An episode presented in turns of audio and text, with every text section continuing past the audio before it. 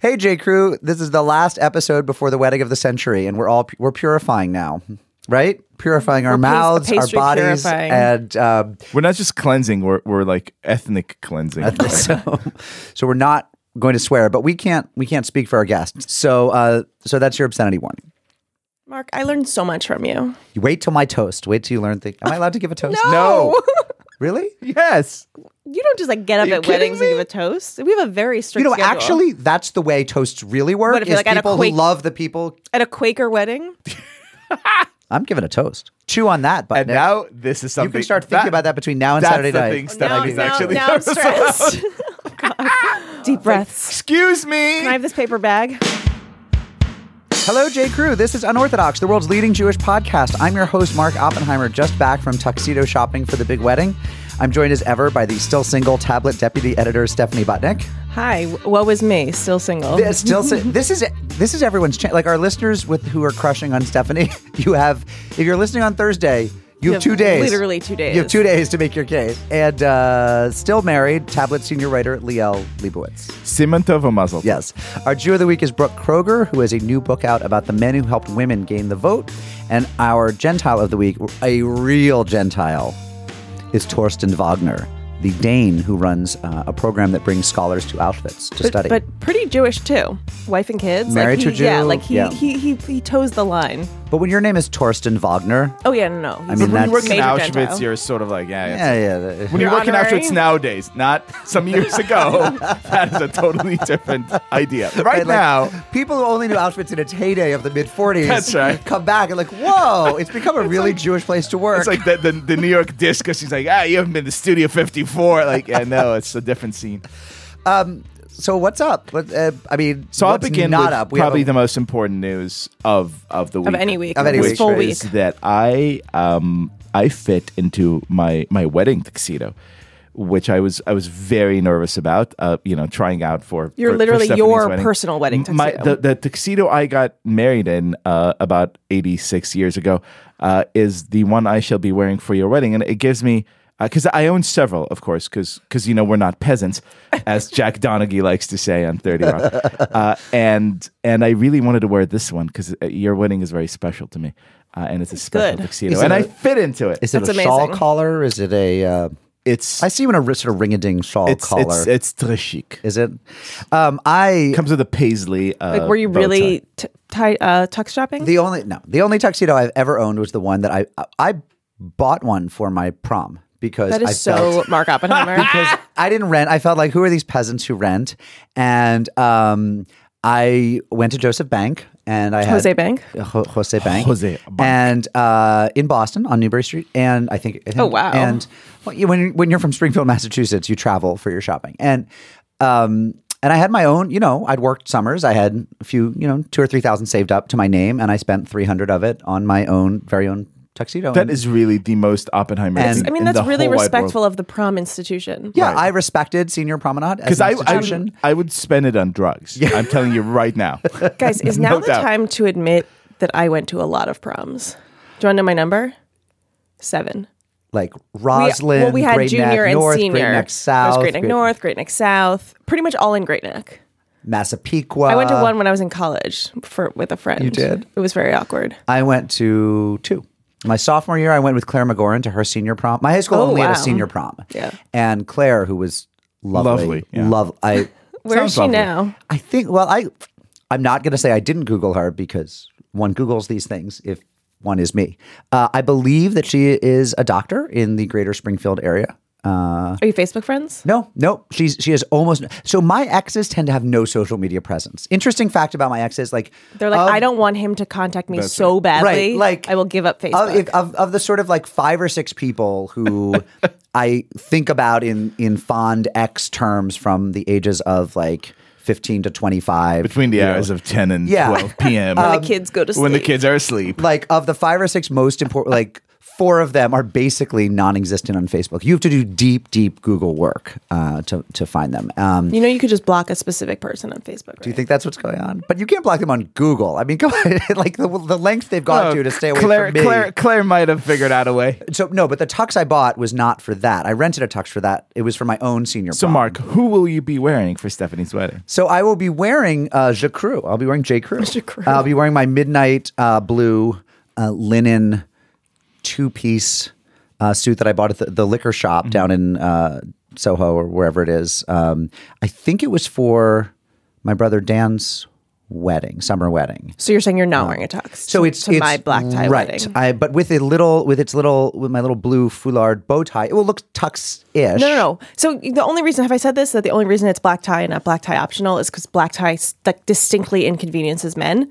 Because for women, there's no Thanks. difference. Women, you can wear short Right. for black tie, you can wear long, but black tie, you gotta wear that tux. So my and to stand me, that's is- like taking it back. And my stand is fuck you. I'm not wearing a tux head. Like I'm not going to be And mine is, inconvenienced. I'm so excited to Can be I with you on just my tell wedding day. Black tie optional is a travesty.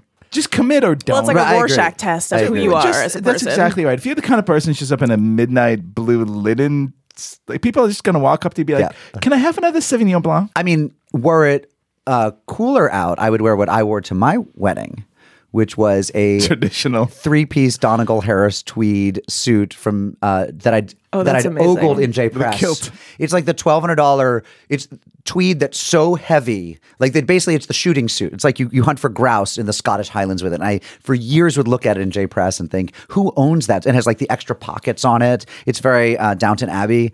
And I was like, "That- you know who's going to own that? Me for my wedding. Aye. and the I wore it- Oppenheimer. We're learning so much about and I you wore right it now. with a little tweed cap that my late grandpa Walter used to wear. like down the aisle in the Yeah, cab. like my love yarmulke was not a yarmulke, but a little tweed. I love cap. that his fantasy life sort of gravitates between like J. Crew and J. Press. Like that's at J Bank. that's, that's, that's the range. It's amazing. Oh, wow. All right, so your big news is what you're wearing to Stephanie's wedding. Your big news is your wedding. Yeah, I'm wearing. be- Yeah, I'm wearing. you're Well, gonna the, the good thing is, like, I have permission to wear white after Labor Day. I'm wearing white all weekend. Do you have any nerves at all? Wait, wait. Um, let's and- oh. and I want to be very specific. You're sure Ben's the right guy. Like, are you yeah. 100 Yeah, percent that- I sure? mean, or are you that's- 98 percent sure? That's the easiest part of this. Right. We were just like, like even that, like after a week, we're like, oh yeah, this is on. Like we're doing this After a Um, week of dating, Yeah, because there had been like a lot of build. Like we had been friends for a long time. I had sort of like not exactly strung him along, but it took me like I was I was longer. about to um, say, if I may, Ben, Ben, um, Ben, Ben was playing the long game. Ben put in time. Yeah. right? Because you knew I didn't know Stephanie when that he put single in time. staff. Yeah. she was a monster. Just kidding. Um, no, I think we, we we had a really strong friendship, and then basically he was just like waiting for me for it to click because I'm like notoriously slow on the uptake. Um, and then it did, and then I'm I sure one or two or five people will mention. Oh my at God, Certain yeah. speeches at your wedding. but yeah. Um, so yeah, so that's that's not the. p- I mean, I imagine these things are much more stressful if you have those concerns. Yeah, you seem really chill. Like there are no stress lines on your on Well, I the, fa- do have, the like, a face that is wrinkle. that as Joe Cargman says Looks is like a fetus. smooth as a fetus. Yeah. I'm not stressed. No, you don't seem stressed. I'm I'm like I'm excited. I'm trying to tra- like channel that into excitement be. as opposed to It's- nerves. it's amazing. Yeah, it's gonna be It'd be fun. so much fun. Also, there's so many like fun details that he and I, like that Ben and I picked out, that are just going to be like very fun to see. and you know I probably what? won't even notice I him. plan to not remember a single one of them. I hope so. I'm gonna I'm gonna walk in, be like three martinis, please, and that would Yeah. be the I'm I'm beginning so of the there evening. with you. Uh, all right, so a little news of the other Of Jews, other Jews, of not the less me. significant. What are we Jews. going to talk about? I mean, it's good that I'm not going to be here next week because, like, I'm not going to have anything to talk about. Right. When you get back from your honeymoon, we're immediately going to start talking about your future kids. That's all we're going to talk about until you're pregnant. My future cats. Yeah, right. Okay. And that too. And that too. Uh, Shelley Berman died. He was a great, very innovative comic in the, you know, they, they talk about him as up there with Mort Saul and Lenny Bruce as one of the people who made comedy the, the kind of um, interesting, sophisticated, who took it beyond the Henny Youngman one liners. God love Henny Youngman. He died. He also played Larry David's father on Curb Your Enthusiasm. Um, in news of the pseudo Jewish, Walter Becker of Steely Dan died. He was the, the non Jewish half. Uh, Donald just Fagen. obits you're reading? Well, I'm starting with the obits. I, I have to say, I was a huge Steely Dan Which, fan. by the way, I'm sorry, is the most like my mother. The first thing she reads in a newspaper, she has a specific tone. She calls me, "Do you know who died?" That's how I read like the wedding section. That's right. Those Do you are- know who is dead to me now? And those are my This first two guy. sections, obits and weddings. I mean, really, there should be births. That's They- the only they probably news that used to- matters. yeah. Anyway, Walter, Walter Becker, Becker. of Steely Dan. Um, the should have been world Jewish. Should have been Jewish. Was kind of Jewish in his. Was very Jewish in his in his soul.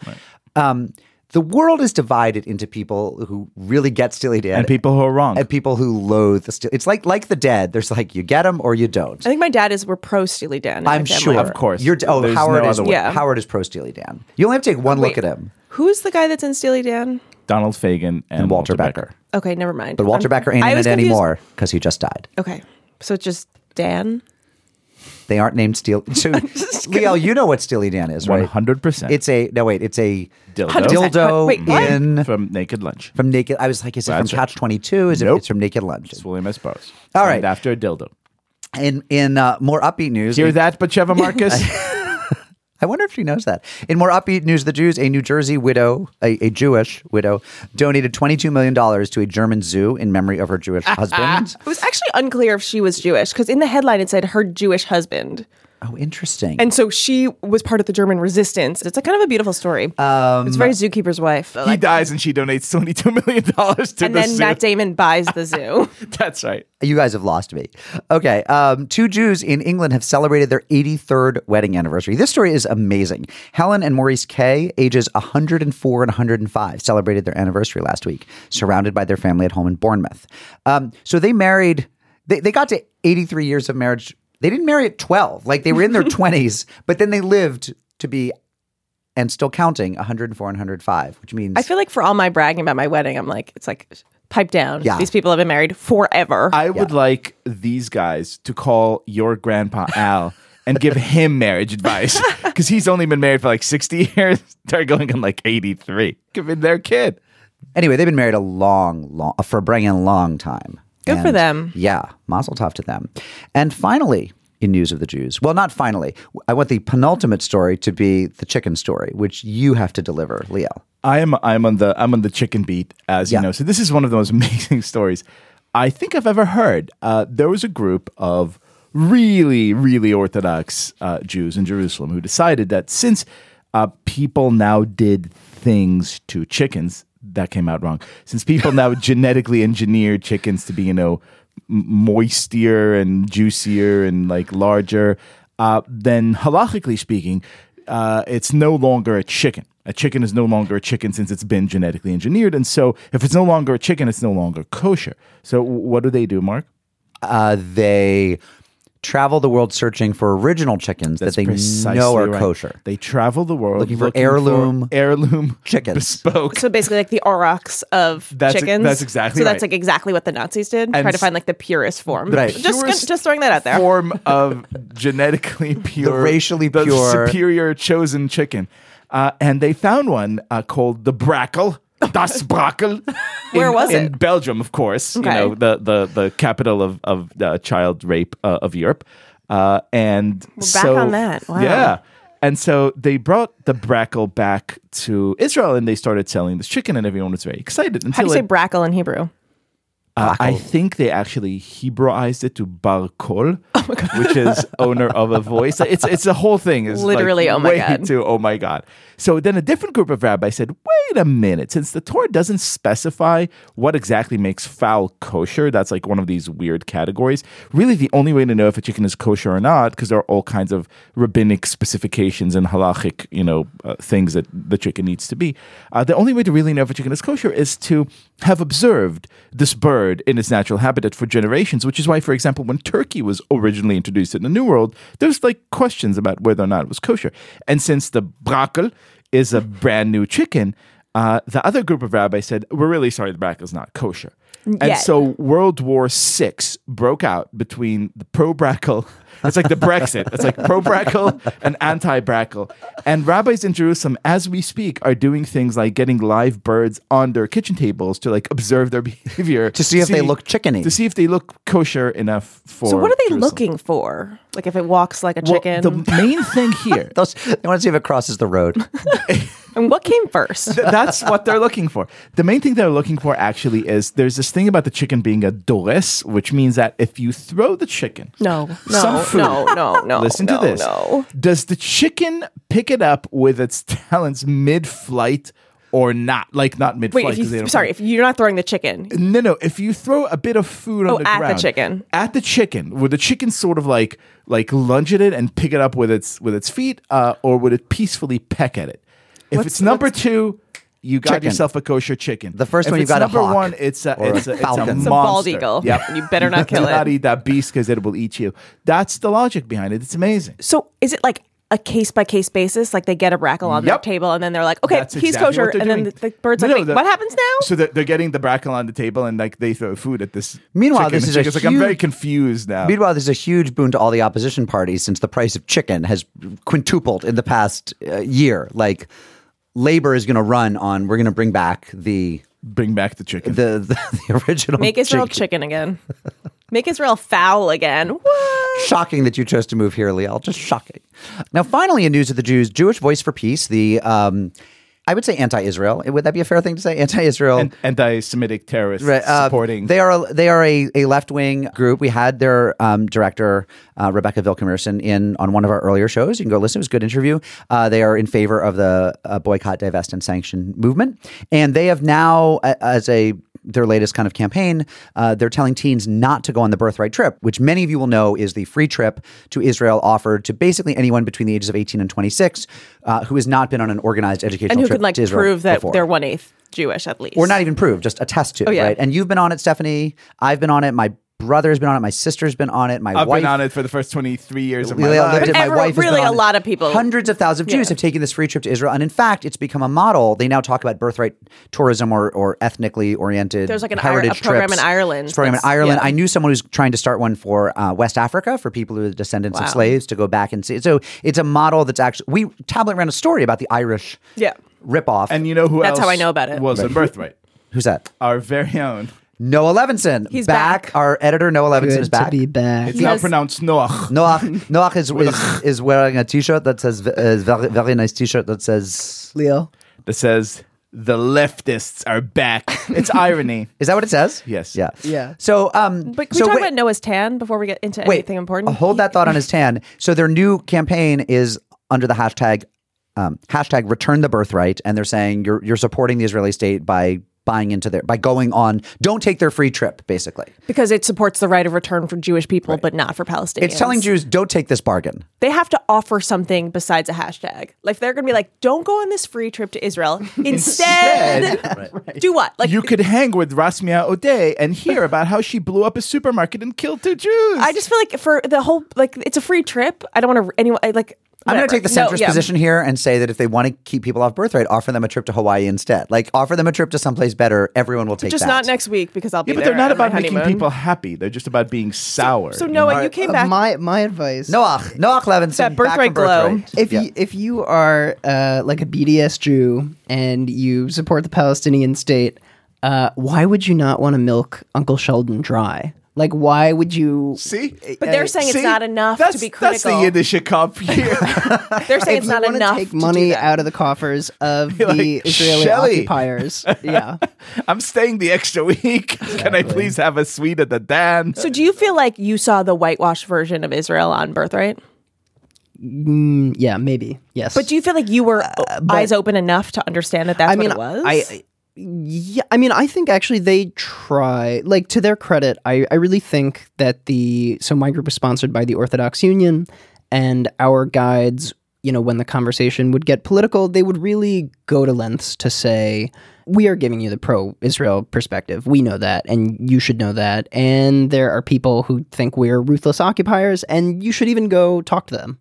And I did. Like I spent my last week in the just West after Bank. the trip. And then After they were the like, trip. this is a kosher McDonald's. There is no other kind of McDonald's in Israel, okay? so you feel like you were encouraged to just like have an open mind. like you were saying the other week how you're like Donald Trump, you listen to the last person Yeah. who talked to you. So like after 10 days of birthright, I was, you know, Liel and like You started a totally settlement. I'm very happy to hear that. that. And then now after a week in the West Bank, I'm thinking about joining Hamas and uh, we'll great. see how uh, we'll see how I feel um uh, I think after being back in the states. I will say that I mean they I think have gotten much better. Like I think they realized that sending people off on naked propaganda trips, which is basically which is unquestionably what it was at the beginning, backfires in some cases because the trip I got in 2000 was much more just naked propaganda and they were and it was and our bus was Yale students and Emory students and we were pretty shrewd cats and um the Um, and of course, the other thing is, I'll just say that the tour guide, who has, was this old, salty, grizzled, you know, eh, you know, Sabra former, he was like a seventy-ish Israeli guy. course he was. He would listen to our, you know, forty-five-year-old American Hillel rabbi who was uh, from Atlanta talking, you know, just giving the hundred percent whitewashed version, and the, the Israeli guy would be like, "What is this? like, this is like, what country is Of this? course, we shot them No. through the temple. Like, so I- it didn't work at all. And I think it sounds like, I mean, if the OU is giving you a somewhat more nuanced version, or See, that actually makes me sad. Like, I would like the trips to be like a hundred times more naked. But like, you you land and like you immediately get like a gun and like a pita with a falafel, and there's like like Hummus, music tahini. blaring, and you run on the hill. Like, it should I- be yeah. like I- an I think overwhelming. it's closer to that than you Wagnerian think. sensory I, I overload. also it is a sensory overload, and don't you feel like for like the af- the aftermath of birthright, you're like, first of all, where do I go? No one's telling me what to do and where to be in like ten minutes. No, no, no. I know where to go because I reached out to our listeners and I met like half a dozen people who love the show. That's amazing. And who like they love you guys. But I, I mean, our tour direct, our tour guide was Yoav, Yoav Brook. I think probably people listening to him, he's amazing. He's unbelievable. He like, we all became Facebook friends with him, and then three weeks later, we're like, wait, he has all new, all new pictures of people who were obsessed with him. Like, I thought he was ours, but he told us he he went from a very right wing when we were sort of learning about um the Rabin murder. He was he told us that he sort of was a part of a right wing not grew like he was his how his ideology changed and how militant militant right wing he was and how he sort of went far to the left and so that to me was a level of nuance i don't know that anyone uh, other than us like the journalists there knew, noticed I would like to make a eh, not not a suggestion so much uh, as an- demand? an, announcement or a dem- or a hostage demand. Okay. Uh, and if if the people paying for birthright are listening, uh, listen closely here. There needs to be an unorthodox birthright in Oh, which yes. we will guide our fans. we will select a busload of American that would be fans. amazing. How about just, will will you show us the banks that your father robbed? Like, will we, We could do some Can of we that. hit some ATMs up at we Ronnie's? Could, we could we could do firearms. We could Okay. do a- a lot of alcohol. It's gonna be amazing. um, what was the highlight? No, Noach. Maybe uh, uh, Mitzpeh Ramon.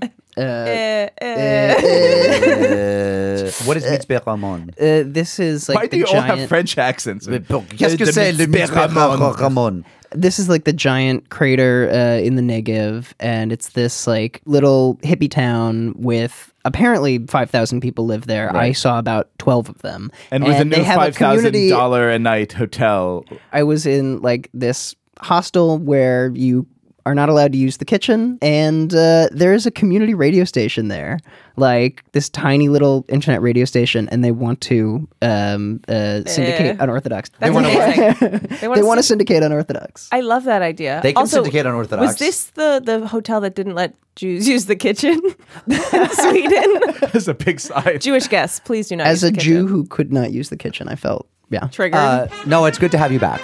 It is good to be back. See All you right. guys. Thanks, Noah. נוח. לא שכחנו איך בגשר ובסער נוח. לפיבה אספת את חיות היער. שתיים שתיים מכל מין. האריה והממון. Our Gentile of the Week is a very special Gentile. His name is Torsten Wagner, and he is the academic director of FASB, Fellowships at Auschwitz for the Study of Professional Ethics. He is a German Danish historian born and raised in Sonderburg, Denmark, and he served as an educator at the Jewish Museum of Berlin and a research fellow at the Danish Center for Holocaust and Genocide Studies. Torsten, welcome. Thank you. So I'm actually very familiar with the FASB fellowships. I did a program through the Auschwitz Jewish Center when I was in graduate school. So I and that at that point they were sort of the programs were linked. Um, FASB is a fascinating program. Um, will you tell us a little bit about it? Absolutely. FASB by now is about seven, eight years old, uh, and it goes back to a very simple question that was, uh, what do we do with this history? It was started by um, concerned uh, people from the profession. David Goldman, who's a lawyer from New York, who for some time had worked already with cadets and also tried to think about how to do kind of Holocaust education in that field. but realized who we really should try to work with would be students who are a little bit older, uh, who are about in professional school. Uh, and the idea was, can we try to find a way to think about the implications of the history of the Holocaust for our time today? So before we even c- continue, I- I- I'd like to ask you to try to, to recall y- your first trip. You know, I, it's probably what like the '90s. You know, you're visiting Auschwitz for the first time. What was that like? Um, that was pre-FASTI. Um, I went there for the first time, I want to say 95, 96. I was a graduate student. I went with a group of other fellow students. Most of us who went either had, as non-Jews, decided to specialize in the field of Jewish history or Holocaust studies or related topics. But now we came to the memorial site and museum of Auschwitz. And at that point of time, we encountered a um, fairly Polish perspective on the site as a site of Polish martyrdom and also talking about the history of the Holocaust, of course. And we as non-Jewish Germans started to walk around and be annoyed by, by that, kind of started to criticize that. We're kind of Stadler and Waldorf-like in the background, mumbling about that's problematic and so on. And eventually, one of my stu- f- close friends um, turned around to us and said, are we realizing what we're doing right now? We, as the grandchildren of the murderers, are telling the Poles how to use the site and to deal with that site. And that was kind of a moment of, of revelation how self-righteous and problematic our whole approach had been. So the FASB trips are for law students, journalists, medical students, um, business school students, or these people who are very familiar with the Holocaust. They're not, obviously not all Jewish people. Um, like, are they? Have they been to camps before? What are sort of the range of experiences that you've seen? we very much um, encounter people who are overwhelmed, emotionally, intellectually overwhelmed by these sites, but also hungry to learn, understand more, and of course they're also very much uh, thinking, and that's what we want, where does this put me? We try to encourage people to think about our own potentials to do evil or to, in one way or the other, become perpetrators. And I think that's very important. Um, that's the most powerful learning moments, I think, for FASB when we all allow that question to, to be raised. So to move from uh, the compassion and the understanding and the memory of the victims, which has its own legitimacy in, uh, of itself, of course, to the point about um, the role of the perpetrators. It's it's fascinating because one of the things that is distinctive about the program is, as you say, it doesn't focus on the victims, and it almost it, it focuses on you know the perpetrators, the enablers. It's almost it's like sort of what you were thinking at that first trip to Auschwitz when you were a graduate student. That it's that the Yeah. sort of like one note victim only narrative is not is not as helpful as it could be. Yeah. So let me ask you this: I- here in, in the year of our Lord 2017, that there there are quite a, a few conversations going on in this country about m- memorials and how to do them right. You're you're a professional in this field. W- What makes uh, a, a, a memorial to something as you know monumental as the Holocaust impactful or effective? Uh, or or another way of asking this question: h- how, how do you not make a good memorial? What what are the guidelines and what are some things to avoid? I lived uh, in Berlin from the early 90s until approximately 2010. So as a graduate student and also as a young uh, professor at the university, I uh, lived through these years, uh, endless discussions of um, if and how to build a Holocaust memorial in Berlin. What I miss in the American discussion and what I think that in a painful way Germany had to go through is to try to find ways to, so to speak, break the spell and question um, the message uh, of specific monuments and memorials. So it's- that it's not always a question of taking them away, but actually trying to find ways to keep them as a way to remind ourselves that this is what we once built, but at the same time also create a new perspective on it and uh, sort of undermine its uh, former message. So you split your time um, between Copenhagen and New York. I'm so curious because in Europe there are, you know, the the bulk of the of the people who have taken on, you know, the brunt of the the work of Holocaust memorial and Holocaust history and Jewish history are, are non-Jews um, in in sort of various countries. So is there any sort of stigma attached to the work that you do today? That's a good question. Um, I think that over the years, I encounter less and less of um, of a stigma or a questioning, and a lot of curiosity. Uh, why did did you end up in that? And uh, but more of an acceptance also. Um, if I look back over my years uh, um, in the 90s and early 2000s in that field, there were moments where people would ask, or even for a moment think and assume I would be Jewish, and then at some point of time say things like, "Yeah, it's kind of annoying." you know, first these Germans uh, murder our people, and then afterwards they steal our culture.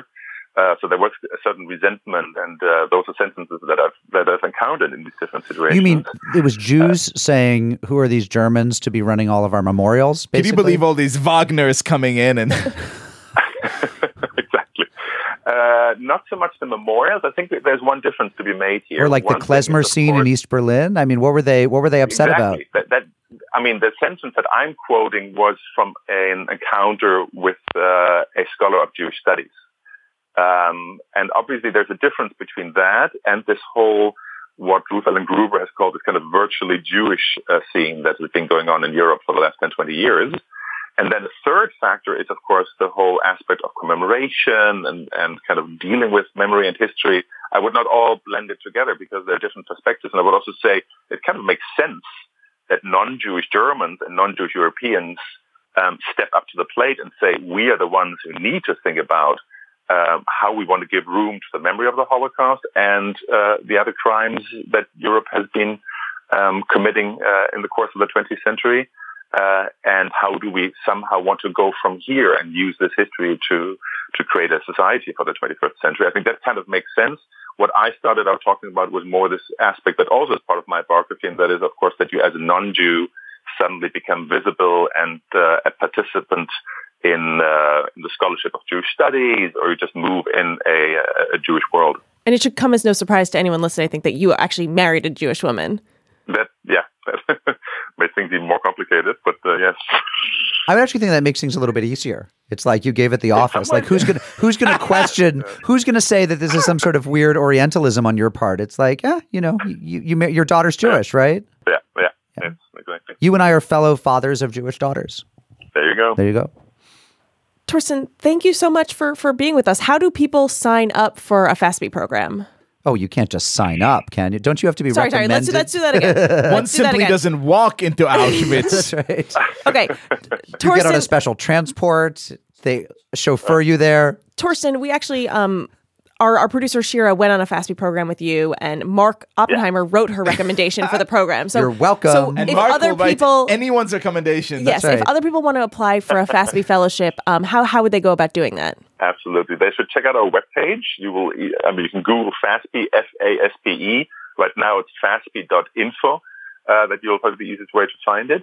There are the application forms that uh, soon will come up for the next year. The way that it works is that, let's say, 70 people go, but uh, close to 1,000 apply. So n- not everybody can sign up. That's correct. Here's the moment where I say I've never been to Auschwitz. Can I can I get one? Like, are my odds good if I apply?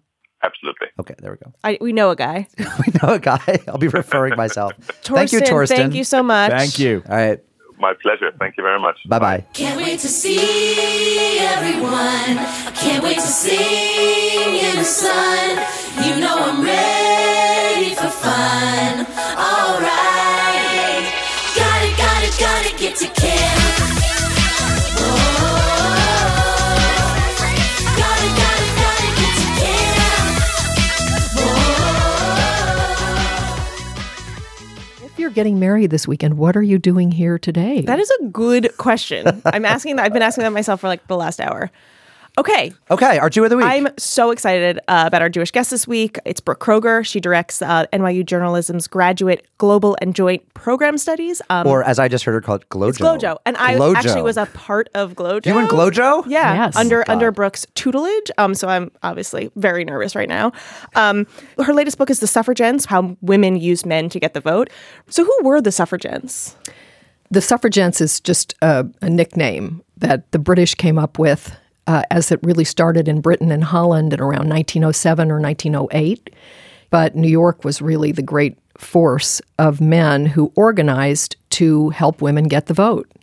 It's the one time in history that men put themselves together as an organized force to right a huge social wrong that involved women. So the men got together, organized to do anything but play sports or go to war. So is is there like a, a, a profile in courage, like a, a prototypical person who who would have joined, or is it all over the board?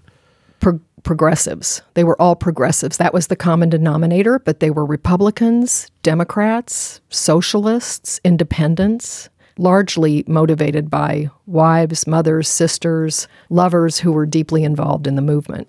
So, th- but there was a class, dis- you know, a distinction of these people. They were sort of of the Initially, but that was Of strategic. the wait of the of the like no of the of the like upper class. Yeah, Of of the upper yeah. class. But that was very strategic and intentional. Oswald Garrison Villard, do you remember who he was? He was the editor of The New York- Nation, right? The New York Evening Post and The Nation, correct? The unimprovably named. Come on, Oh, I feel like I'm back gentleman. in school. I love this. He contacted Anna Shaw, who was the president of the National American Women's Suffrage Association, known as NASA. And she, she actually had contacted him asking him to speak at a, a convention in Buffalo. And of course, he said, No, no, I can't possibly prepare a speech. I'm taxed to the limit of my strength, which is, of course, what women often heard from important men who could be useful. Hmm. so busy. So busy. He said, But what if we organized a men's organization, a club? And she came back and said, Well, the men who could really be helpful to us are never willing to come forward. So he came back and said, No, no, no, I think I could put together a really long list of prominent men who would be of service. And of course, his idea of service was lending their names and trotting up to Albany whenever necessary to talk to legislators and the governor. So she thought about it. She went back to her crew and came back and said, Okay, and you'll love this, we'll do all the work, of course. And to his credit, he came back and said, No, it will be much more effective if we organize independently with our own administration. How did how did you know about him? Since I well, I know you know about him, but how did you know about the suffragettes since they'd never gotten more than a paragraph anywhere and, Or a page. Or yeah. The men were the voters. The men were the legislators. They needed men's help. They must have had it.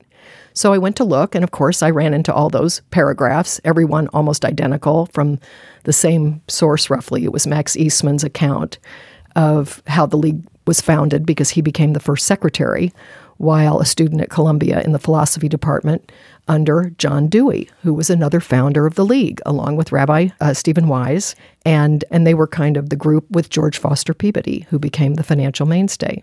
It's a pretty heady And then it turned group. out that there were papers on them that they'd all left papers and that there They'd was- left there were papers. sources. Were yeah. there women in the movement who sort of chafed at the idea that they they kind of did need men to to get this through the finish line? certainly in the organized movement, they did not chafe. They were so delighted to have the help because they needed it. When the men were engaged, they took their cues from the women.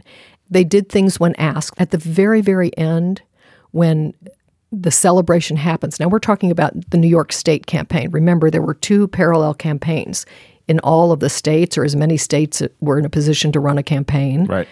and then later the federal. But the two campaigns were happening in parallel in those last years.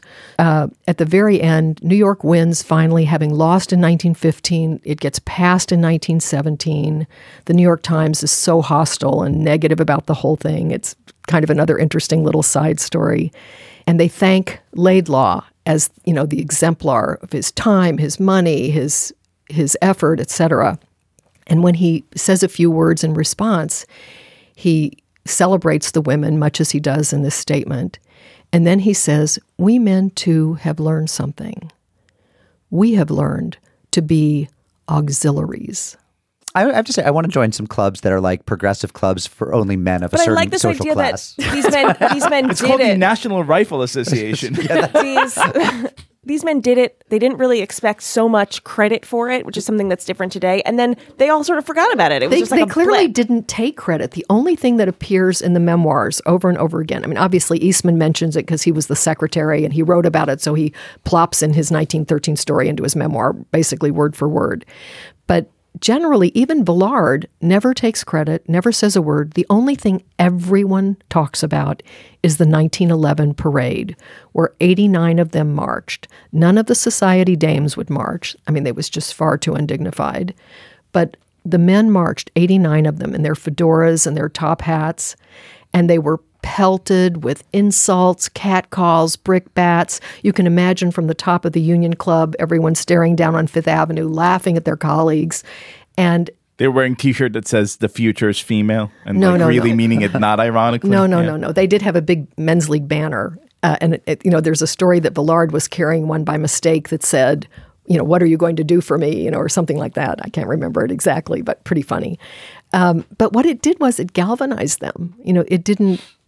They were just important enough that they could make that work. So when I was one of your grad students, did you ever just like um, when you saw me, you were like, one day I will be on her a guest with my latest book on her Jewish podcast. I, I, I, I didn't have that feeling, but I have to tell you how interesting it is to pitch a story to your former students or to have them call on you to do something. It's moving. It's how you know you're doing It's something right. moving. It's very moving. So, would you like Yay. to grade this performance from all of us? I Oh know. I like listening to you talk. It's very. Cal- it's like the same way we would you would talk. Like it's my, very gradu- calming. my graduate advisor donated to our fundraising campaign.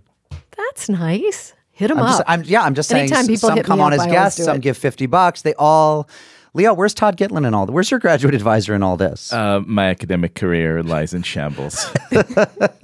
Brooke, thank you so much. Um, I would highly recommend the Suffragents. It's, it's, it's very current, very very topical. it's more topical than I thought it would be Yeah, when I it's wrote scarily it. topical. And I'm glad about that.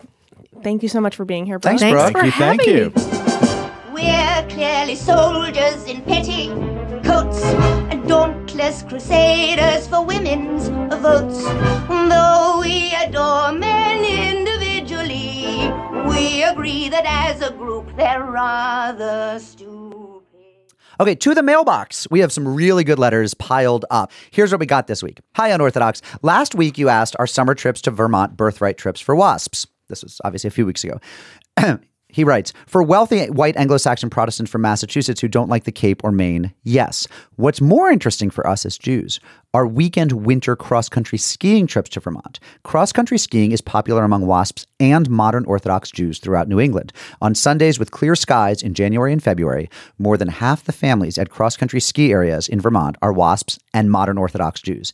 Everybody gets along. Some of the lodges have bagels and lox at breakfast, as well as bacon and eggs. Joel Friedland.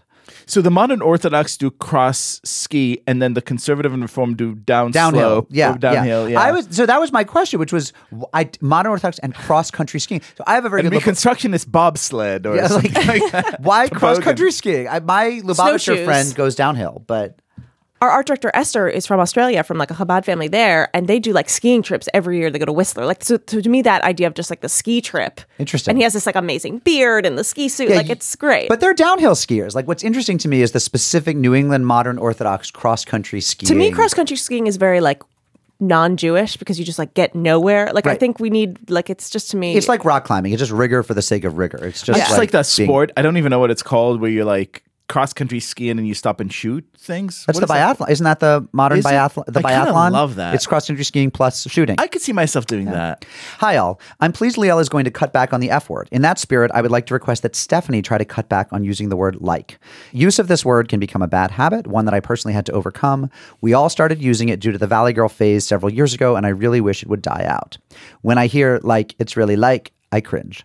I don't want to end this without saying that I love your show and congratulations on 100 episodes. Shalom, Kathleen Valley Stein. He- wait, Valley is her actual name. It seems to be her middle name. okay. So here's She's what I a- said. an actual valley girl. That's right. Here is what I have to say. I will not.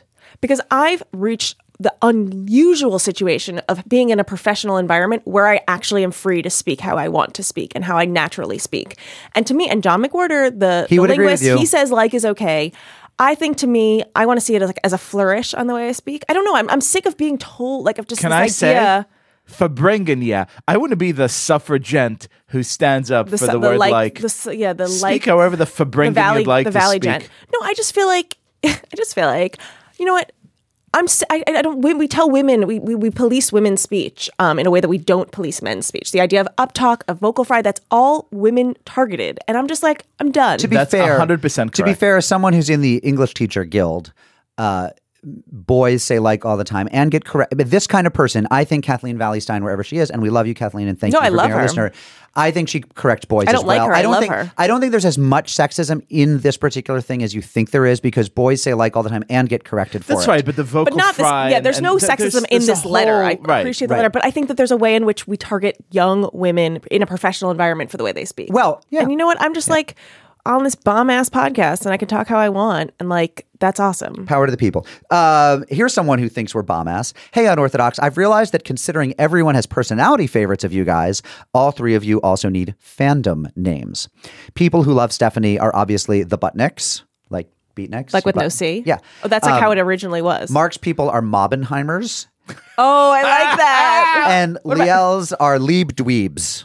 The one, No. and then she says the one that admittedly needs some work. Like she's not The there. yet. Lebo, the that's Lebo right. witches. The Leapovai. I don't know. This is from a a longtime listener, Alyssa Reiner. Thanks, Alyssa. We'll we'll work on. Get, I mean, and we're Alyssa still working on Reiner J Crew. You know. basically shares a name with Alicia Reiner, that, that Jewish actress. Alessia Reiner, she's on Orange is the New Black. She's Fig. So every time I see Ali- Alyssa Reiner's name, I'm like, Hey, I like Hey, sister. Um, you. Who would my what? What would my f- fan mob be? What would okay, l- listeners, send this into the us. Liels, the Liel. No, it has- it has to- Lielites. I think That my is fan something- mob is the the, le- elite. I think that my fan mob is the Marxists The marks. with a K. funny.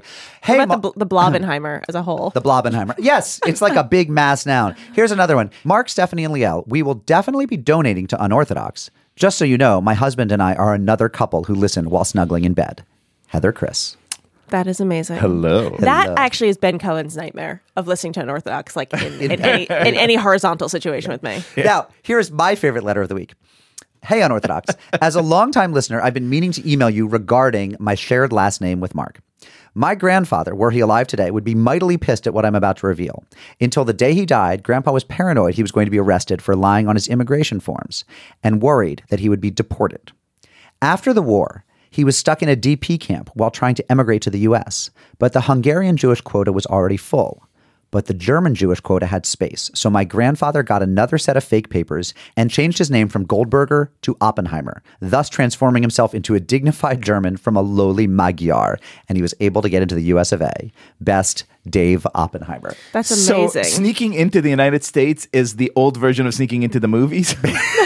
a couple live shows coming up, although not not for you guys, just just for me. September 16th, I'll be speaking at Barnard Temple for their Slichot service in Franklin Lakes, New Jersey.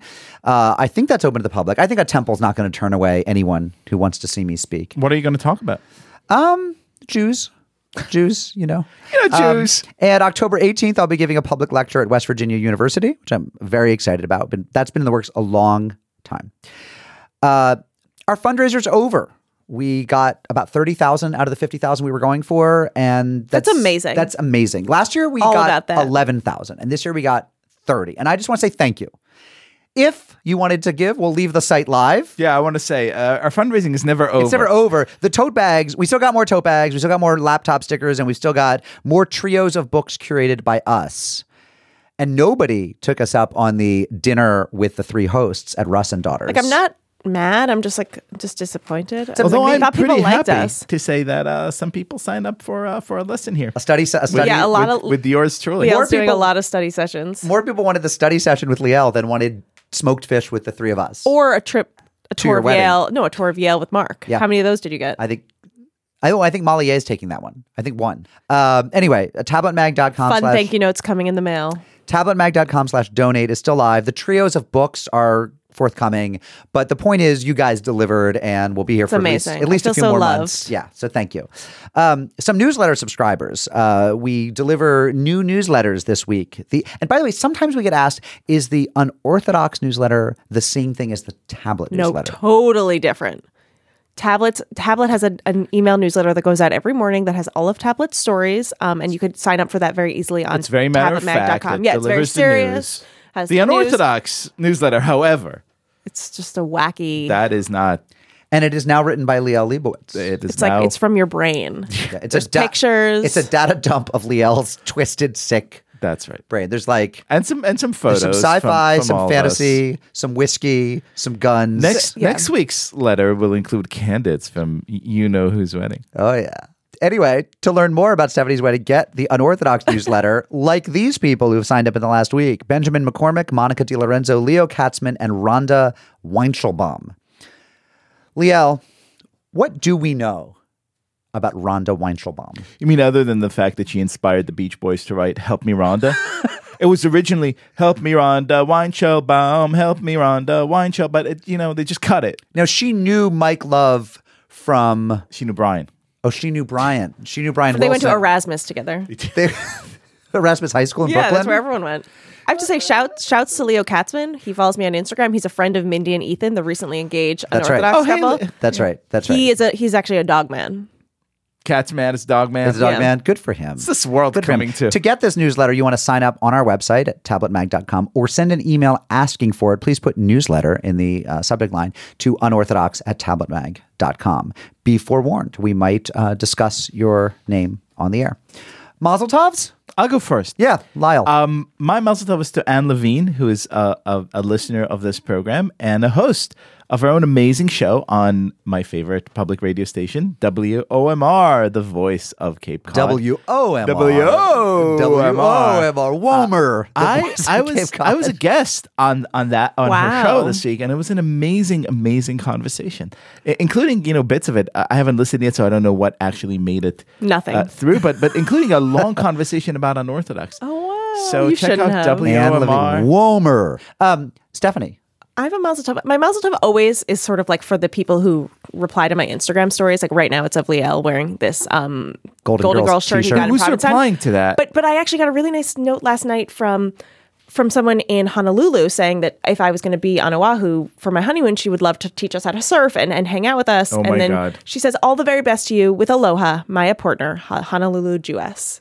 And I said, I just wrote back to her to say we're not actually we're only going to be on Maui, but if there's anyone in Hawaii who, No, who listen, like you should- wants you m- me should to hang go. out with them, also we're there for Rosh Hashanah. So if there's, I know there's a synagogue that someone had re- emailed us about in Honolulu, but if there's anything on Maui that I should be also, doing, Honolulu Jewess is a new uh, And there's crime a drama Krawinki coming face. from. It's a new crime drama on uh, from the, team that ABC brought network. you yeah. forgetting Sarah Marshall. Okay. Uh, I have some really good mazel tovs this week. First of all, first of all, a big mazel tov to listener Michael Badane, Baden, B- B- B- Badain, and his bride-to-be Jessica Friedman. They are about to get married, and we could not be happier for them unless their names were Butnick and Cohen.